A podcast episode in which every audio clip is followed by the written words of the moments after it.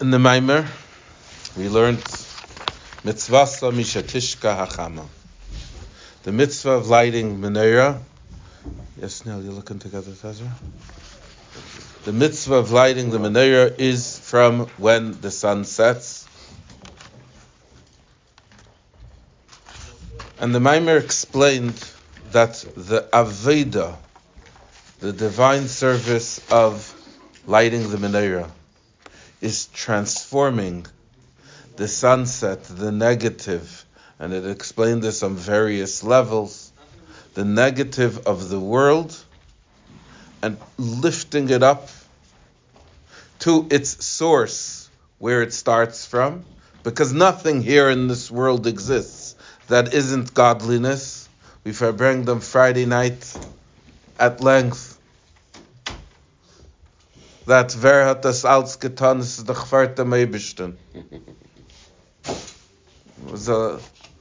we spoke about this at length on Friday night. Everything here in this world, even those things that appear negative, they all start from Eibishter. They all come from Hashem. Ein oid mulvade vafilu kshafim. The Gemara in Chulin says, which is quoted here in this Maimar. Nothing else exists for Hashem even black magic, is also coming from God. And therefore, the Aveda that we have is taking that which it fell through, whichever ways, and became a negative existence here below, in order to allow us, Bechira, in order to allow us free choice, and we use our free choice not to look at its externality, at its negativity, at its fakeness, but to recognize its essential godliness, and thereby we lift it up to an even higher level than it was before. In the last Ois, in Ois Vav, we spoke how this is something which gives Hashem deep and immense pleasure, a tremendous pleasure that Hashem has from the chidush, the novelty, because that's what arouses laughter, is when you are able to tell a joke in a way, in a way that you bring out the novelty, something unusual. You surprise the people whom you're talking to, and in this way you elicit their laughter. We too surprise Hashem. How do we surprise Hashem? We surprise Hashem when we don't listen to the Yetzer Hara, and instead we wake up for Chassidus. how, how does a tzaddik surprise Hashem? He doesn't have Yetzer Sad, tzaddikim are boring. tzaddikim are boring.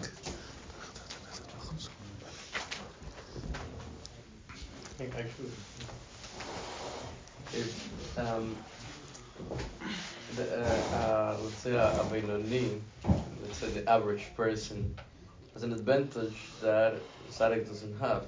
And even if it's something difficult, it's an advantage that it's Yetzer Hara. Because with that, when you decide to do the good thing, Absolutely. and to, and to wake up for Chassidus, Absolutely. And is, is greater than a tzaddik that has to Absolutely. B'malkum shabali tshuva imdim tzaddikim gemurim einam yichelim lamed. But then, why the tzaddik should not have uh, a Yetzer if that would be a Because some, thing?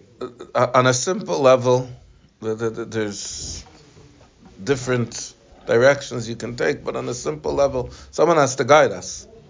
Someone has to show us the way. The world wasn't created for the tzaddikim. The tzaddikim were put inside of the world for us to be able to guide us. The world was created for us. But uh, that's a little bit of a, an inflated statement to a certain degree. We know that uh, the the Bas Kol goes out every single day and says um, uh, that the whole world was created for Chanina beni, but uh, it's okay, not not for now. Yes. So, how, can we surprise Hashem? Like, what does that mean, given that Hashem is all knowing?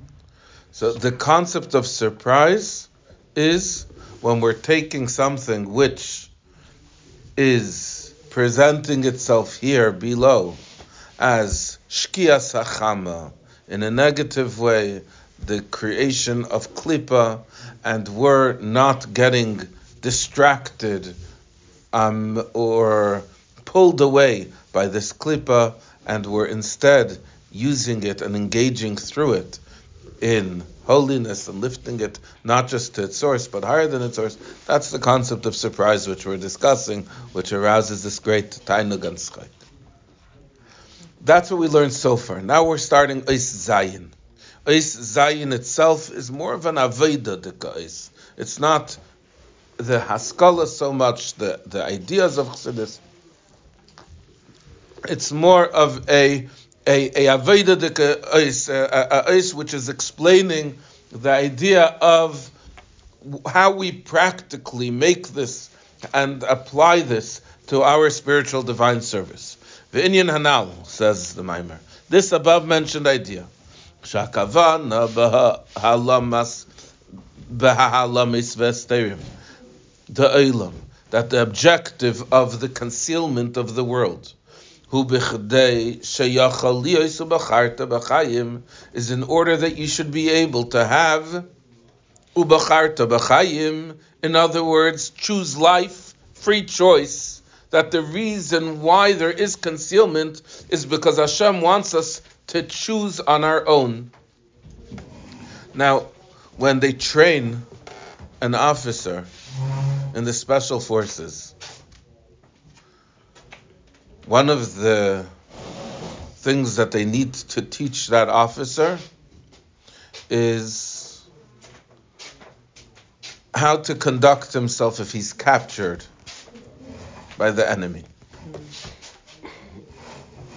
How to be as strong as possible and resist their te- techniques of torture, etc., for as long as possible.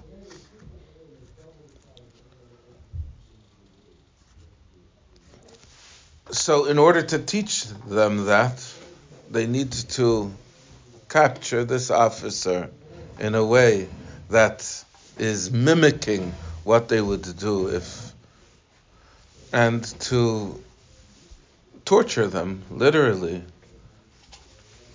building up their resistance. Now, the officer who's being trained knows on some level, even though they apply the, the greatest force, they know on some level that ultimately this is all part of their training exercises. And they know that really, even though they're being shouted at, etc., etc., really they're being held by friendlies. They're being held by their, their own. That knowledge, on some level, it affects the training and and the training they try to overcome. But on some level, that knowledge is a source of comfort to this soldier, knowing that ultimately this is all coming from a, a place of love. The Maimer is telling us that in the way that we look at this world, here we come into the world and we face a world where there's fantastic darkness, concealment, challenges. And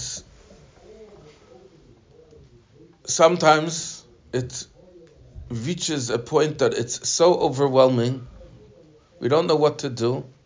The Maimer over here is teaching us a perspective which we're able to have to give us strength to endure it.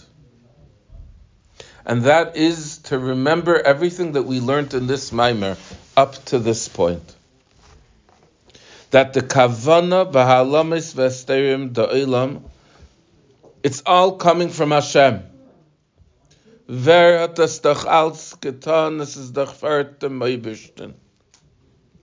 the end of the day, it's all coming from Hashem.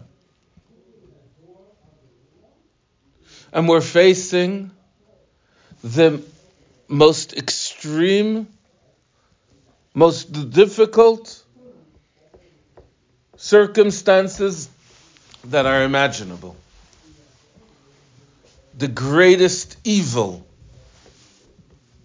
And yet, we know that Klippa has no intrinsic power. Klippa cannot accomplish or do anything here in this world. Nothing can occur that isn't coming from Hashem. Understanding it, it's not possible for us to understand.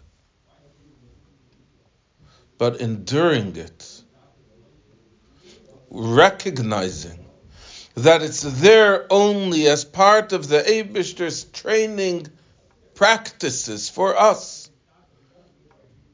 it gives us the ability to endure, the ability to move forward despite these greatest hardships. I think I mentioned on Friday night the story of the rabbis during the Holocaust that they decided to bring God to a din Torah. You were by me Friday night? Yeah, yeah. You were by me? Why not? What am I doing with my life? I don't know. The right thing. They decided to bring God to a din Torah during the Holocaust. so they sat there, they appointed a panel of judges, and there was a prosecutor, I don't know if there was a defender, and the prosecutor showed from pasuk after pasuk, halacha after halacha, etc., etc., how everything that's going on is contrary to Torah. And this whole case was presented. It was it was put in front of the the panel of judges, and the panel of judges deliberated with great trepidation and arrived at the conclusion that God is guilty. And they made the psak that what's going on is completely contrary to Torah and Allah, etc. And then one of the rabbis clapped on the bima and he said, It's time for mincha. That's the way that it is. It's time for mincha.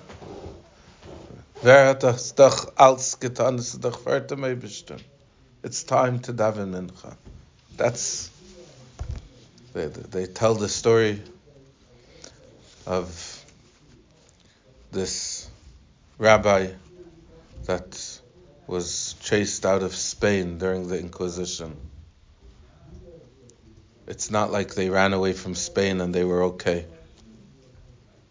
Running away from Spain was itself a a horrible ordeal, an ordeal which required them to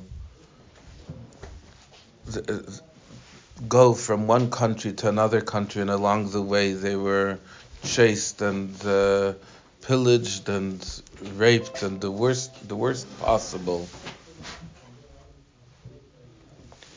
And there was this one rabbi who, at some point, lifts up his hand to Hashem, and he says, says, Eibishter, you took away my home, my community. You killed my wife, my family, my children. You caused me to undergo the most inhuman, unimaginable suffering. And all of this you did in order to entice me to rebel against you. But Abishter, to spite you, I'm going to stay religious.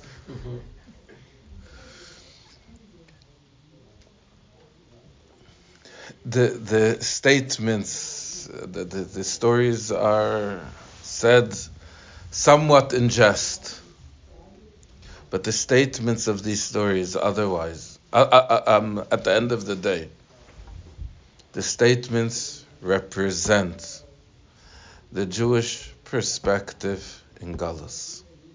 We're here today, sitting over here, with yarmulkes on our heads, with tzitzis hanging out of our pants. We're sitting over here as from Yidden. At the end of the day, when we're sitting over here, the fact that we're still here after 2,000 years of persecutions which cannot be fathomed is because at the end of the day a Yid knows that everything here in the world is conducted by the Abishter. And this reflection, this thought, Nois, and it gives koyach strength, the idud and encouragement, laha adam to a person, shaloi lehispal, not to be affected, mizeh shareya, from this that he sees, sha'olam humali klipas v'sitra that the world is filled with klipa and impurity. And that in the world there is mitzias, there is the existence of a shuk, of a marketplace, which the shuk is a rishus harabim, a public domain. That the concept of a public domain means that there is multiplicity, not just the unity of God.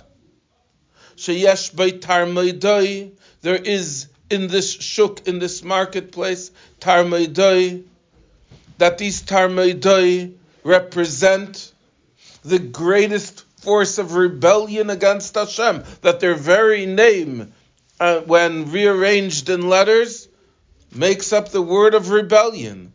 Va'ad, and to the, not just do the Tarmei exist in this marketplace of multiplicity, but Holchim they walk in it. Rigla the Tarmei They walk in it. In other words, they're succeeding, they're walking, milling around, they're doing whatever they please.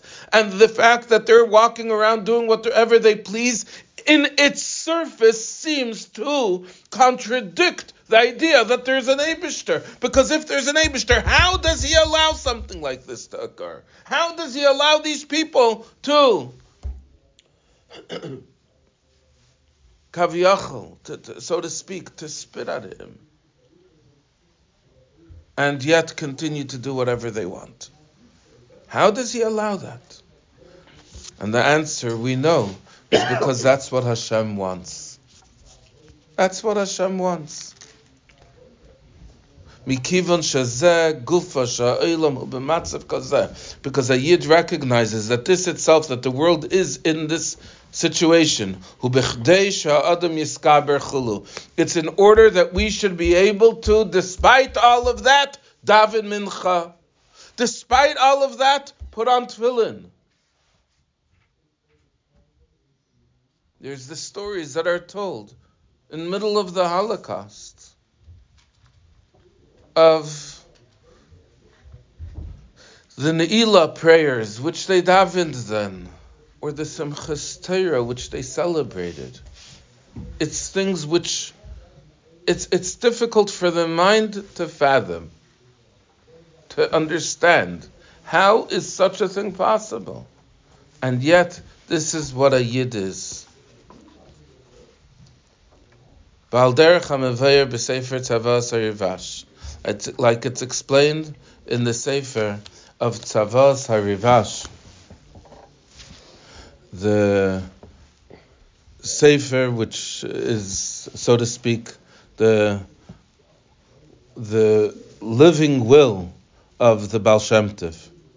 And it says over there, Shekesha Adam mispalel bekavana, when a yid is davening with proper concentration.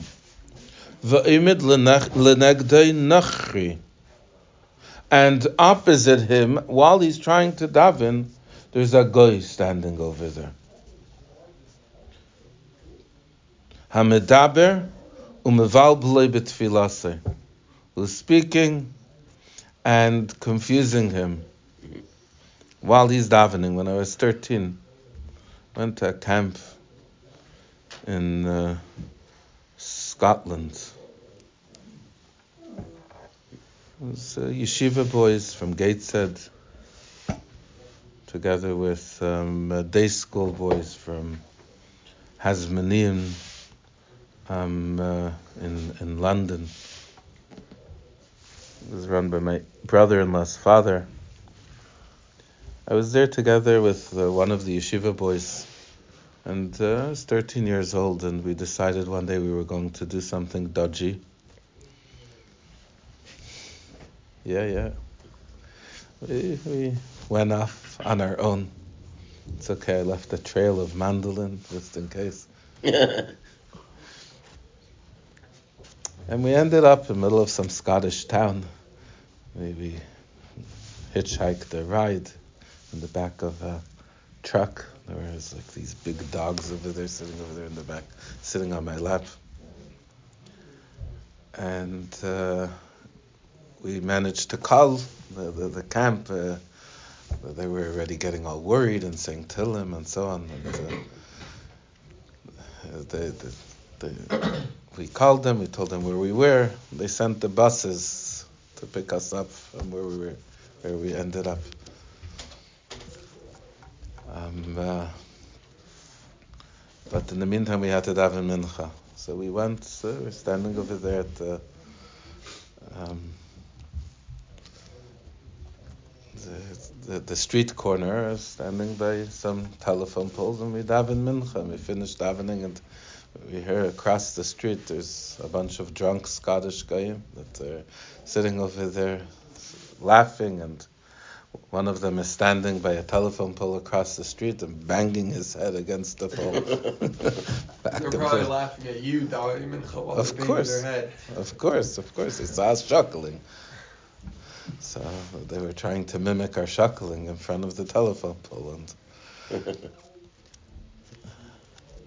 and so they asked us what's going on. Somehow, through their Scottish English, we were able to understand what they were saying. And we told them that we were praying that we should be found. And a few minutes later, the big bus comes, pulls up to take us home.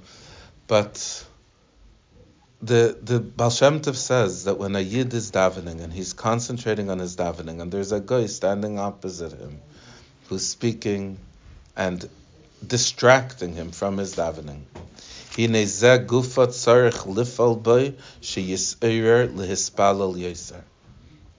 By a yid who appreciates that.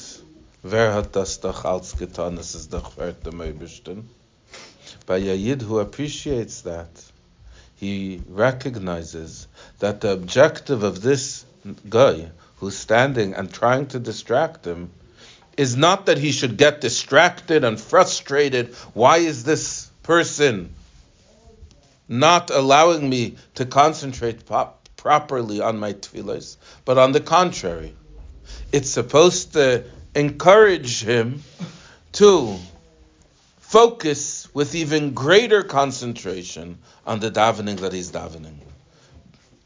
Lespalel yoser to daven even more bekavana with concentration may umka deliba from the depths of his heart because the fact that there is opposition, that there is resistance, that there is something which is preventing him from achieving what he's trying to achieve, is something which has a reverse effect. It actually causes him to dig deeper inside of himself in order to be able to daven the way that he's supposed to daven. As the Maimer explains, when a person reflects, the life force, the life energy of this guy, who dvar havaya veruach piv yisbarach hamechayil mahava isay b'shazoi gufa. It's the dvar havaya, the word of Hashem, veruach piv yisbarach, and the spirit of Hashem's mouth. In other words, Hashem is creating it. Hamechaya, and Hashem is giving him life. Umahava, giving him existence. Oisai. Bisha zay gufa, at this very moment. Kishamedaber diburim hamevalblum es atfila. He recognizes that a guy has no power in this world. Klipa has no power in this world. Concealment is not a true energy of its own. There's not a God of light and a God of concealment, God forbid, as the Yevanim, the Greeks, believe, etc. There's not two different gods. There's only one God, Hashem Elokeinu, Hashem Echad.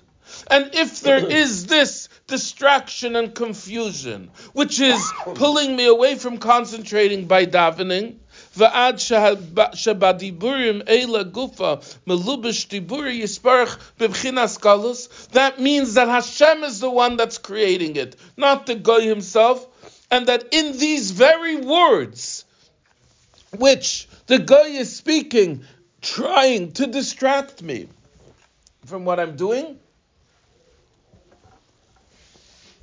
trying to distract me from what I'm doing, in these very words, is melubash, is closed, dibura yisparach Hashem's words. But the words aren't coming out in an expression, in a language, in a format, in any type of setting that you can possibly attribute to Hashem. That's not the way that Hashem expresses himself. So it's true. The word of Hashem inside of this distractor is bebchinas galus is in a way of galus, in a way of exile. Hashem's word is exiled inside of him. But ultimately, it is Hashem. Through this reflection, this will arouse the Yid to says the Baal Shem Tov, with even greater um, concentration.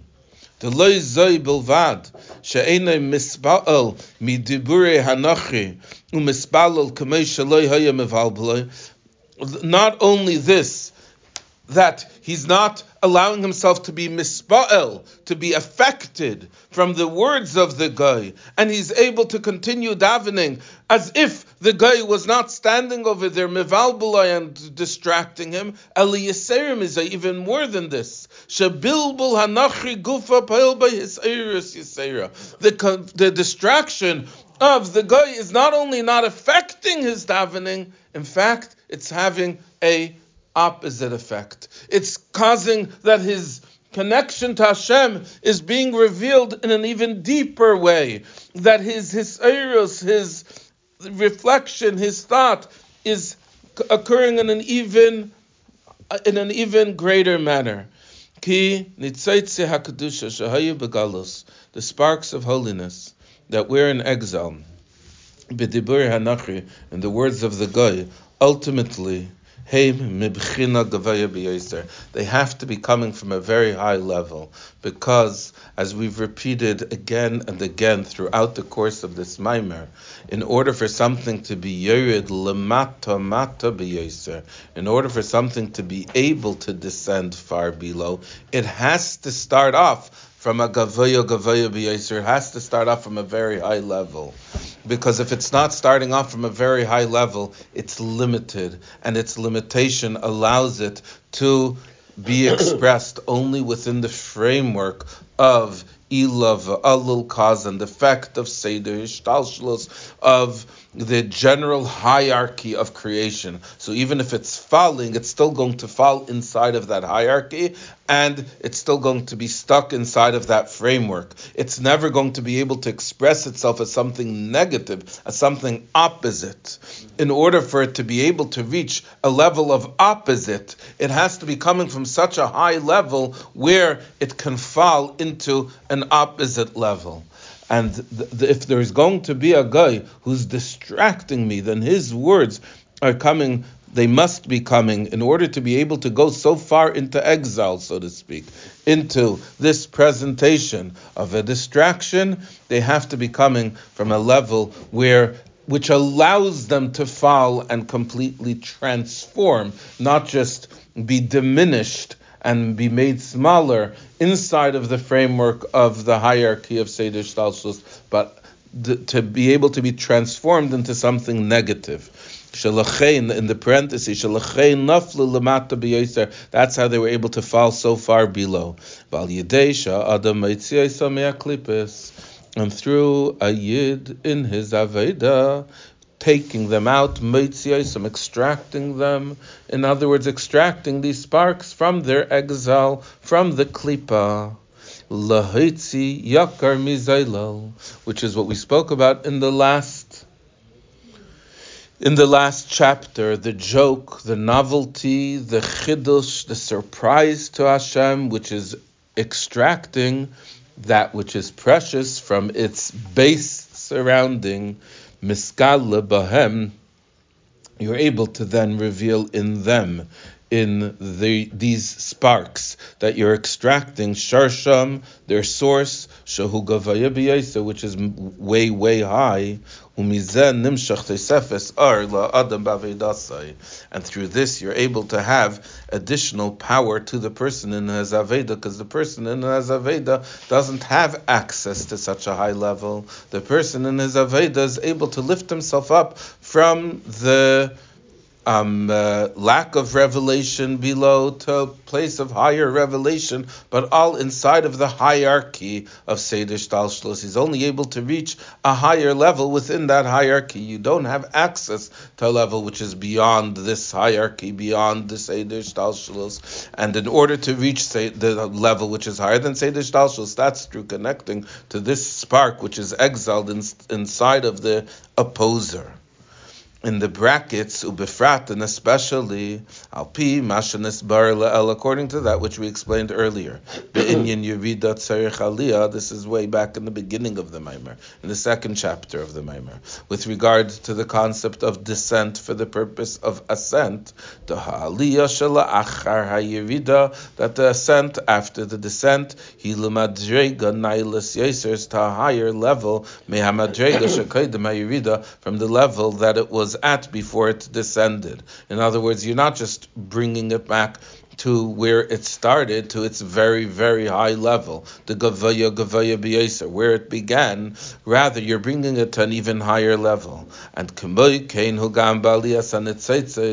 same is true also with regard to the lifting up of these sparks that were exiled and that you're extracting through not allowing the darkness to consume you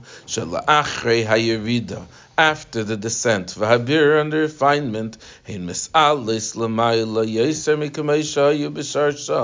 they're able to rise even higher than they were in their source which is the level of gavaya b'yaser that's where they started off and you're able to bring them to an even higher level than gavaya b'yaser the yeshleimar and we could explain this Sha'aliyasam he l'mayla gamya in the Gavaya B'Yeser. It's even higher than the Gavaya B'Yeser. And that is Shal Yedei Haveda Debir Hanitzaitzes through the divine service. The work that you're doing, the effort that you're putting in to extract these sparks and to refine the spark, nishlemes, you're able to complete you're able to fulfill, as we said earlier in the fourth chapter of this Maimer. So, so far in this Maimer, we referred to the fifth chapter, and the second chapter, and the fourth chapter. So, we're getting in this chapter a, a summary of all the chapters that we built up already. Hakavana, the dear the objective of making a dwelling for the Abishter below. Loy for the essence of the Abishter. Because if you want to be able to transform something which is negative to something which is positive, you need for that the power of a level where negative and positive doesn't exist. You need for that to connect to Hashem's essence. On Hashem's essence, there's no higher and lower. There's no light and dark. There's no um, evil and good. There's the only the essence of Hashem, and if you use that power, then even when you're faced with the negativity, with the hardship, with the challenges, with the distractions, you're able to not be nispel, not be affected from it, and continue your aveda, and thereby you're able to allow that in this place below there should be a dira loy, loy la'atzmusay for him, for Hashem's essence, sha'atzmusay yisbarach, Batzmusay yisbarach in shayich kol hageder, the mailu mata, gavayu mata, there's no higher and lower, there's no up and down. Ukadugmas inyan kalya rigla. Like we explained earlier in the Maimer, and in the last Maimer also, not that we learned together now, but that the Rebbe said then in Tafshil Lamed Ches, the Maimer in the beginning of Chanukah, of Kalya Rigla de that uh, the feet of the Tarmedai cease. Not only are you destroying, getting rid of the murdim, the rebel, the rebellers, which is the Tarmedai, Ella shahu payel bahem gufa inyan hakilayin. That you lift them up, as we've spoken a number of times already. You transform them al yedei shemevaris and shabem through this that you refine the sparks that are inside of them. Umayla isam l'sharsham. This is Chanukah. Chanukah is going out into the darkness of the world. And not just illuminating the darkness so that there should be no longer any darkness, but illuminating the darkness that the darkness itself should shine. And when you illuminate the darkness that the darkness itself shines, then you're accomplishing the objective of creation, which is that Hashem Himself has a dwelling place here below. In Eisches, we continue. According to this, we could understand. Gam d'shnei beregel. Also, the explanation of the two, the, the, the connection between the two explanations of regel minashok. So we said earlier that there are two extremes in Regel.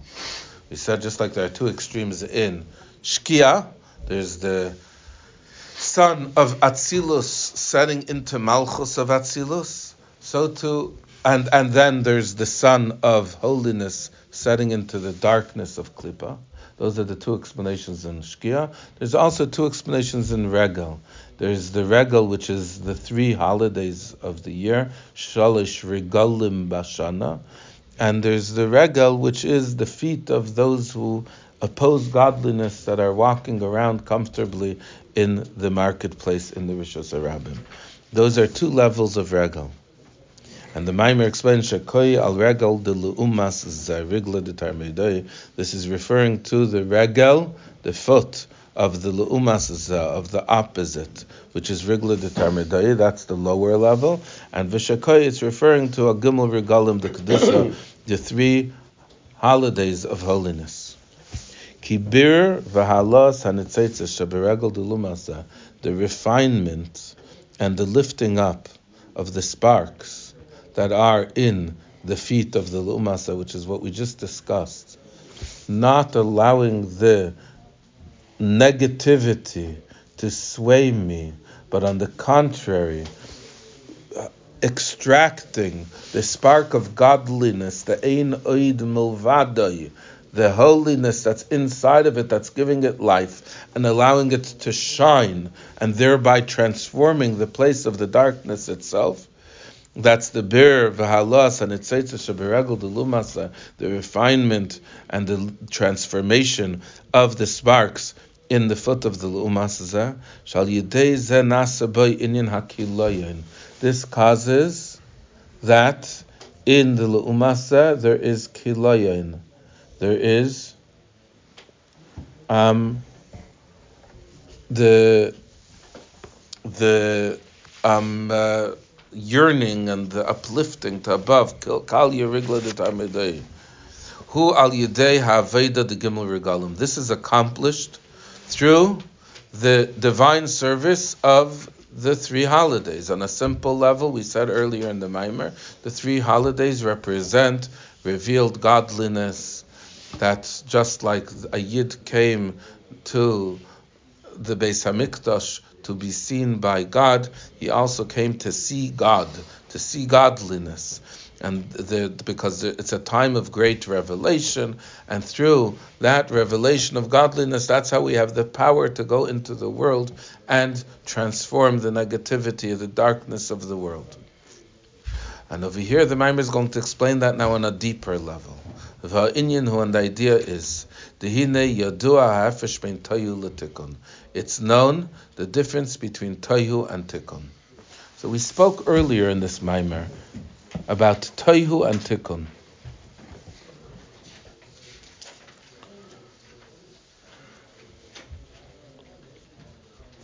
Tohu is a place where there are a lot of there's a lot of light and only a little bit of container, of vessel. And tikkun is a place where there's very little light and a lot of container, which practically, in its presentation, means that Tohu is greater than Tikkun.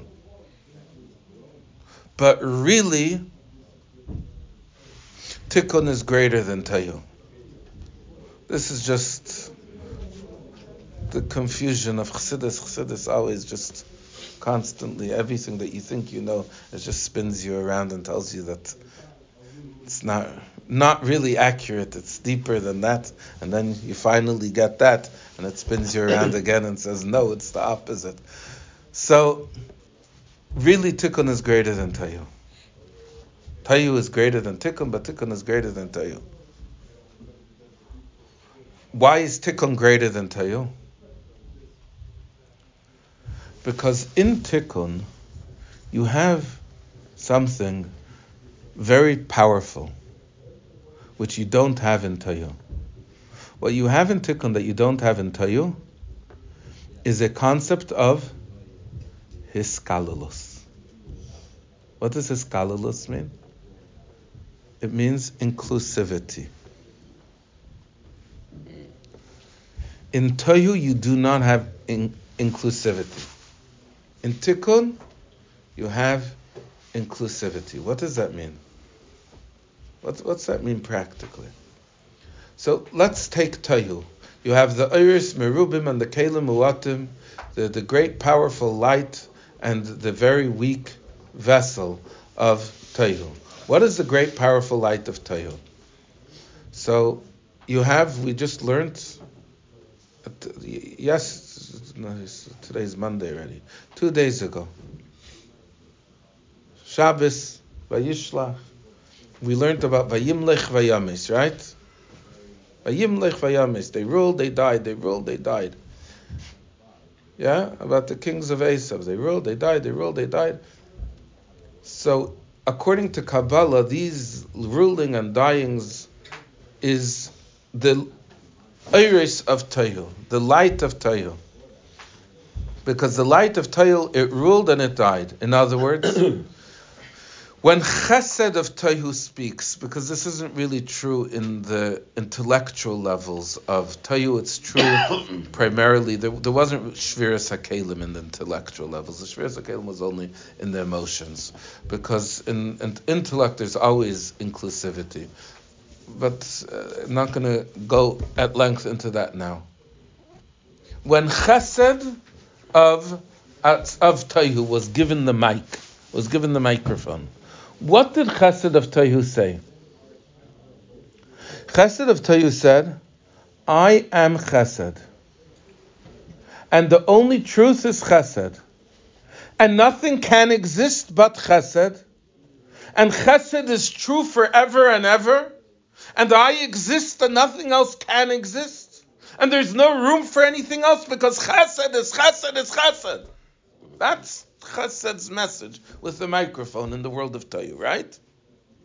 It's extreme chesed, only chesed, pure chesed, 100% chesed. Remember, we, the, the, the was giving us a, a, a, a, a class in Mashka that time. But there's 96 proof here in Tikkun, but in Tayu, not 96 proof, whatever it is, in t- 96%.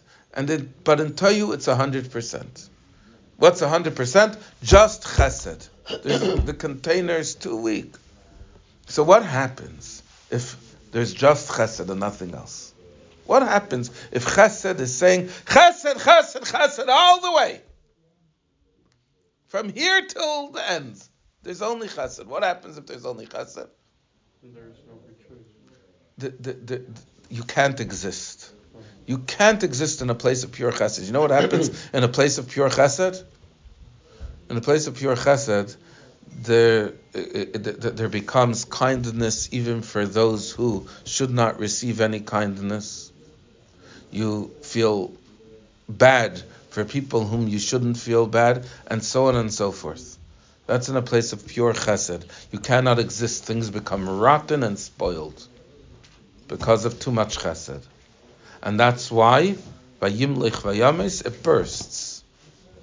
It's powerful, it's essential, it's 100% chesed. Here in this world, in Tikkun, you're never ever going to get 100% chesed. 100% chesed, that's only Toyu. But, Vayimlich Vayamis, it can't continue to exist. It's too much light and too little container.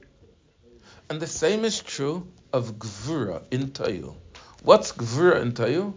Gvura and when it gets the mic, it too is saying Gvura is true, Gvura is real, Gvura is the only way. There can be nothing but Gvura, 100% Gvura from here until forever. It's Gvura all the way down. And what happens when there's just Gvura? Same thing. Can't exist with just Gvura. Just Gvura is just gonna smash you, and that's it. You're over, it's out, it's the end of the story. which means that the world of Tayu, despite its strength, is somewhat surface. It's two dimensional. It's two dimensional because it does not have the ability to perceive and appreciate any reality outside of it, past its own nose. And that's its two dimensionality is it's just surface. It can only see black and white and that's it. The world of tikkun there's gray. There's complexity there's depth there's three dimensionalities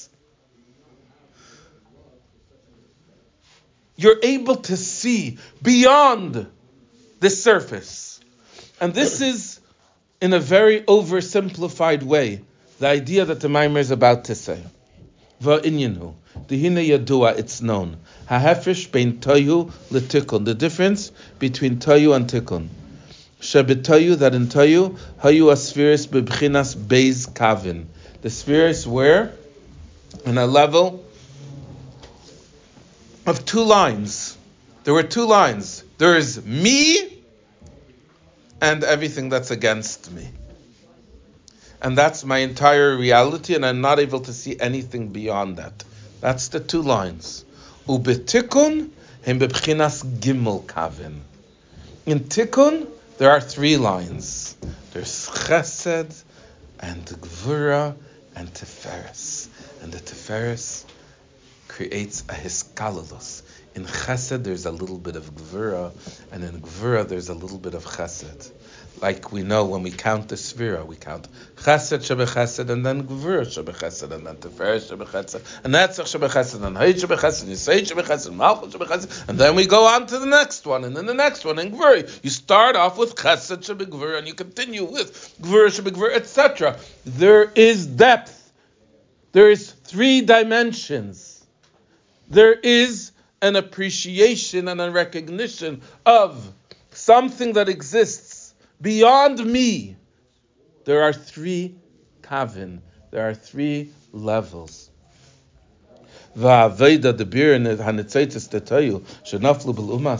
And that's why the bursting of these powerful 100% pure lights that broke in Tayu and they could not exist in Tayu. Who puts it together? Who puts Humpty Dumpty together again? That's us. Here in Tikkun. That's us. We're able to do the Aved of Bir and Etzetzes to Toyshel Naflu B'Lumasa, Rigla de Tarmedei Lumasa, who al yedei, this is through Shemaylim Oisam Lebechinas Atikon Shehu Begumel Kavin. This is true that you lift them up to the level of tikkun, which is in the Gimel Kavin. It fell down, but it fell down to a place where there is an appreciation of something beyond, and it's that appreciation which allows for its reconstruction in a way that it's no longer lost. This is the Inyan Gimel Regalim, the Kedusha, the idea of the three holidays. So the regalim, the raglayim, the rigla the tarmidai, the feet of the tarmidai, the klipa that came here into this world. How did the klipa come here into this world? Because the vessels of Toihu shattered, as we discussed earlier in the Maimer. That's the only way that Klipa can exist because of the shattering. It can't come through the hierarchy. It needs to come from beyond the hierarchy, from shattering and breaking and falling. This, that this Rigla de Tarmedai exists, how do we fix it? Through the Rigla, the Regel of Kedusha that exists inside here of Tikkun, the three holidays, the three kavin, the three lines, the three dimensions that we have here in this world. Uba sa'adam. What does that mean in our Aveda? Hu inin gimel amudim shalehem ha'ilam aimed. It's the three legs that the world stands on. The world doesn't stand on two legs. If the world stood on two legs, it would topple over. And the truth is that even something that stands on four legs is really standing on two sets of two. But when it's standing on three legs, then standing on the three legs equally. The three legs are holding it up. The gimel um, amudim, the three pillars that aleihem that the world is standing on.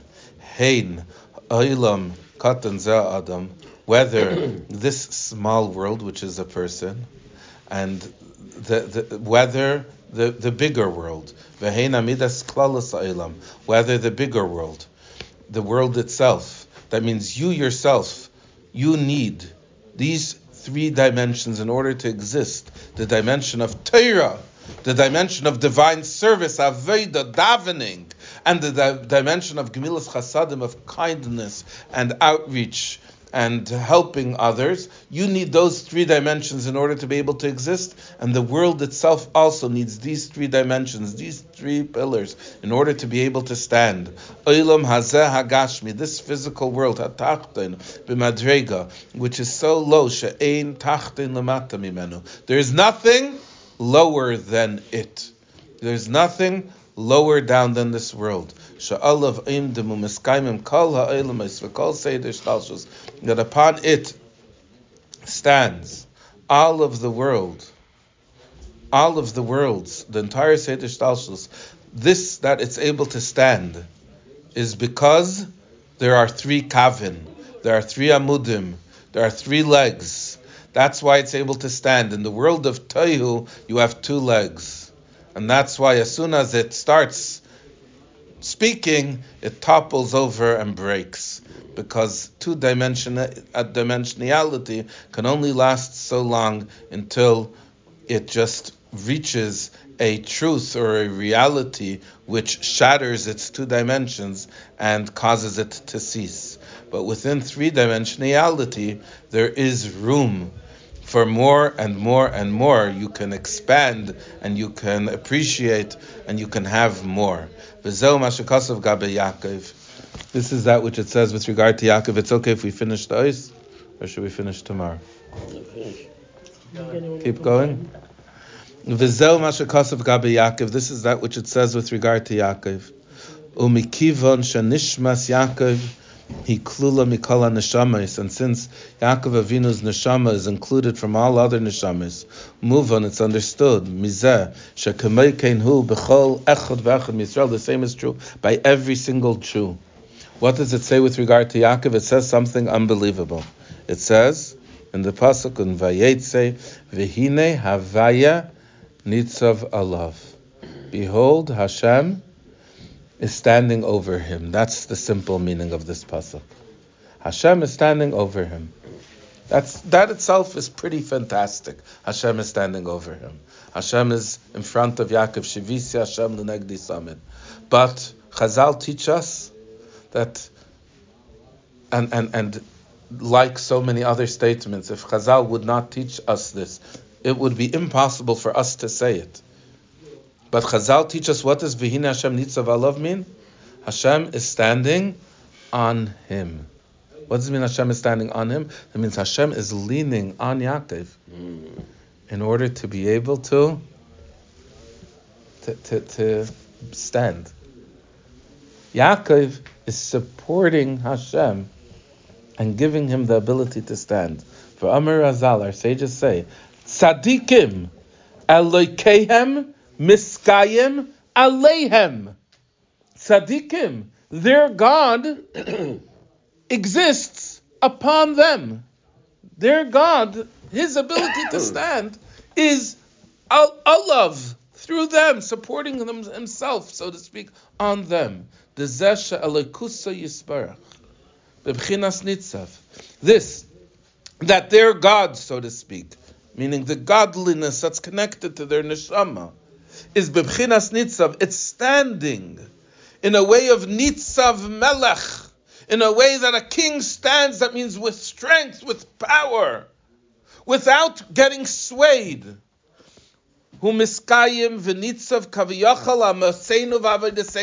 This Hashem, and your falling pulls him down. Ubefrat, and this is especially true Al Maseinu Zman the divine service that we have during this time of exile. Because the divine service that we have during the time of exile is where we're standing and we're not allowing, like we said in the last chapter, we're not allowing that the darkness of the world should affect a hispilus, should affect us. That means we're standing strong and powerful. Why? Because we know that ein ein milvadei, that only Hashem exists, and that allows that Hashem's ein ein milvadei is shining through us. We're supporting Hashem in a way which is unswayable, which is unflappable, which is unknockable, which is standing forever and ever. B'meshech zman hagalus va'ad shal yidei bir choshech hagalus that through refining the darkness of galus, that's the aveda of lighting the menorah. In a couple of days, we're going to be lighting the menorah, starting with one little candle. But that one little candle is going to refine the darkness of exile. Nasazeh, this is accomplished. The Elokeim Eskayim Aleim, and Hashem's existence is supported through our standing in Galus. And this is accomplished even through one tiny little candle, one little finger. I'm going to speak about that in a moment. I know that we're way over time. As it's known, the ruling of the Rambam, shall yudei mitzvah achasa through one mitzvah,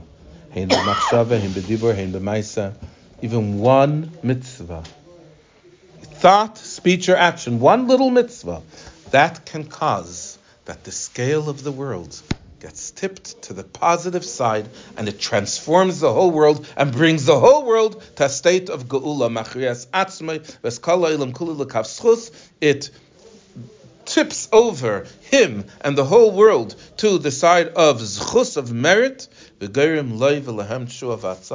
it causes for him and for them, for the entire world, at Shua I just want to read to you about this etzbah this little finger. It's in different places in the Medrash. I'm reading to you from Shir Shirim, Aleph Dalid. Tells the story of Reb Chanina ben Daisa. Reb Chanina ben Daisa, there's amazing stories about him in the Gemara and in the teachings of Chazal. And the Gemara, it tells the story of Chanina ben was, as is known in many of the stories, he was a, extremely poor. He lived a life of complete poverty. And he saw, once saw the men of his city bringing karbanis to the Beis Hamikdash in Yerushalayim. He said to himself, "They're all bringing karbanis, while I bring nothing. What should I do?" Immediately he went to the outskirts of the city, and he entered into an abandoned ruin of his city, and over there he found a stone. He came out of the ruin and he carved and chiseled and painted the stone, transforming it to a beautiful work of art. That itself is fascinating. Mm-hmm. And then he said, It is hereby incumbent upon me to bring the stone to Yerushalayim and consecrate it for the upkeep of the Beis Hamikdash. He sought to hire some workers to transport the stone to Yerushalayim for him. He asked them, Will you bring this stone up to Yerushalayim for me? They replied to him, Give us our fee of 100 gold coins and sure, we'll bring the stone to Yerushalayim for you. He said to them, Where do I have a hundred gold coins or even fifty gold coins to give to you? He could not find the amount of money at that time. So then the workers said, Fine, we're not going to work for you for free. Immediately the Holy One, blessed be He, prepared for him five angels in the form of people. And they said to him, Our teacher, give us five slaim Slaim is a very minimal amount of money which even Rabbi Chanina was able to afford. And we're going to bring your stone to Yerushalayim, and provided that you place your hand on the stone together with us. That's the one requirement. And that's what happened. Chanina placed his hand on the stone with them, and they were immediately found to be standing in Yerushalayim and Chanina sought to pay them their wages, but he could not find them. This incident was brought to the Sanhedrin, who sat in the, sat in the Lishkas Hagazis, and they said to Chanina, our teacher, it appears that the, that it was Malachim that brought the stone up to Yerushalayim for you. So, one of the lessons which we're learning from this story, it's a very an amazing story is this idea of the single finger. It's not upon us to push away the whole galus. We need to know, as we learned in the beginning of class today, that the galus is all able. and therefore we put one finger, the Maimer says. We do one mitzvah, one mitzvah at a time. Just one mitzvah. And that one mitzvah can be the tipping of the scale and what allows Hashem to stand, nitzav alav, what supports Hashem and what transforms all of the darkness into light. We should experience that immediately now. With the coming of Mashiach, will bring us all back to the Beis Hamikdash in Yerushalayim. Amen. L'chaim, l'chaim. Yeah, no.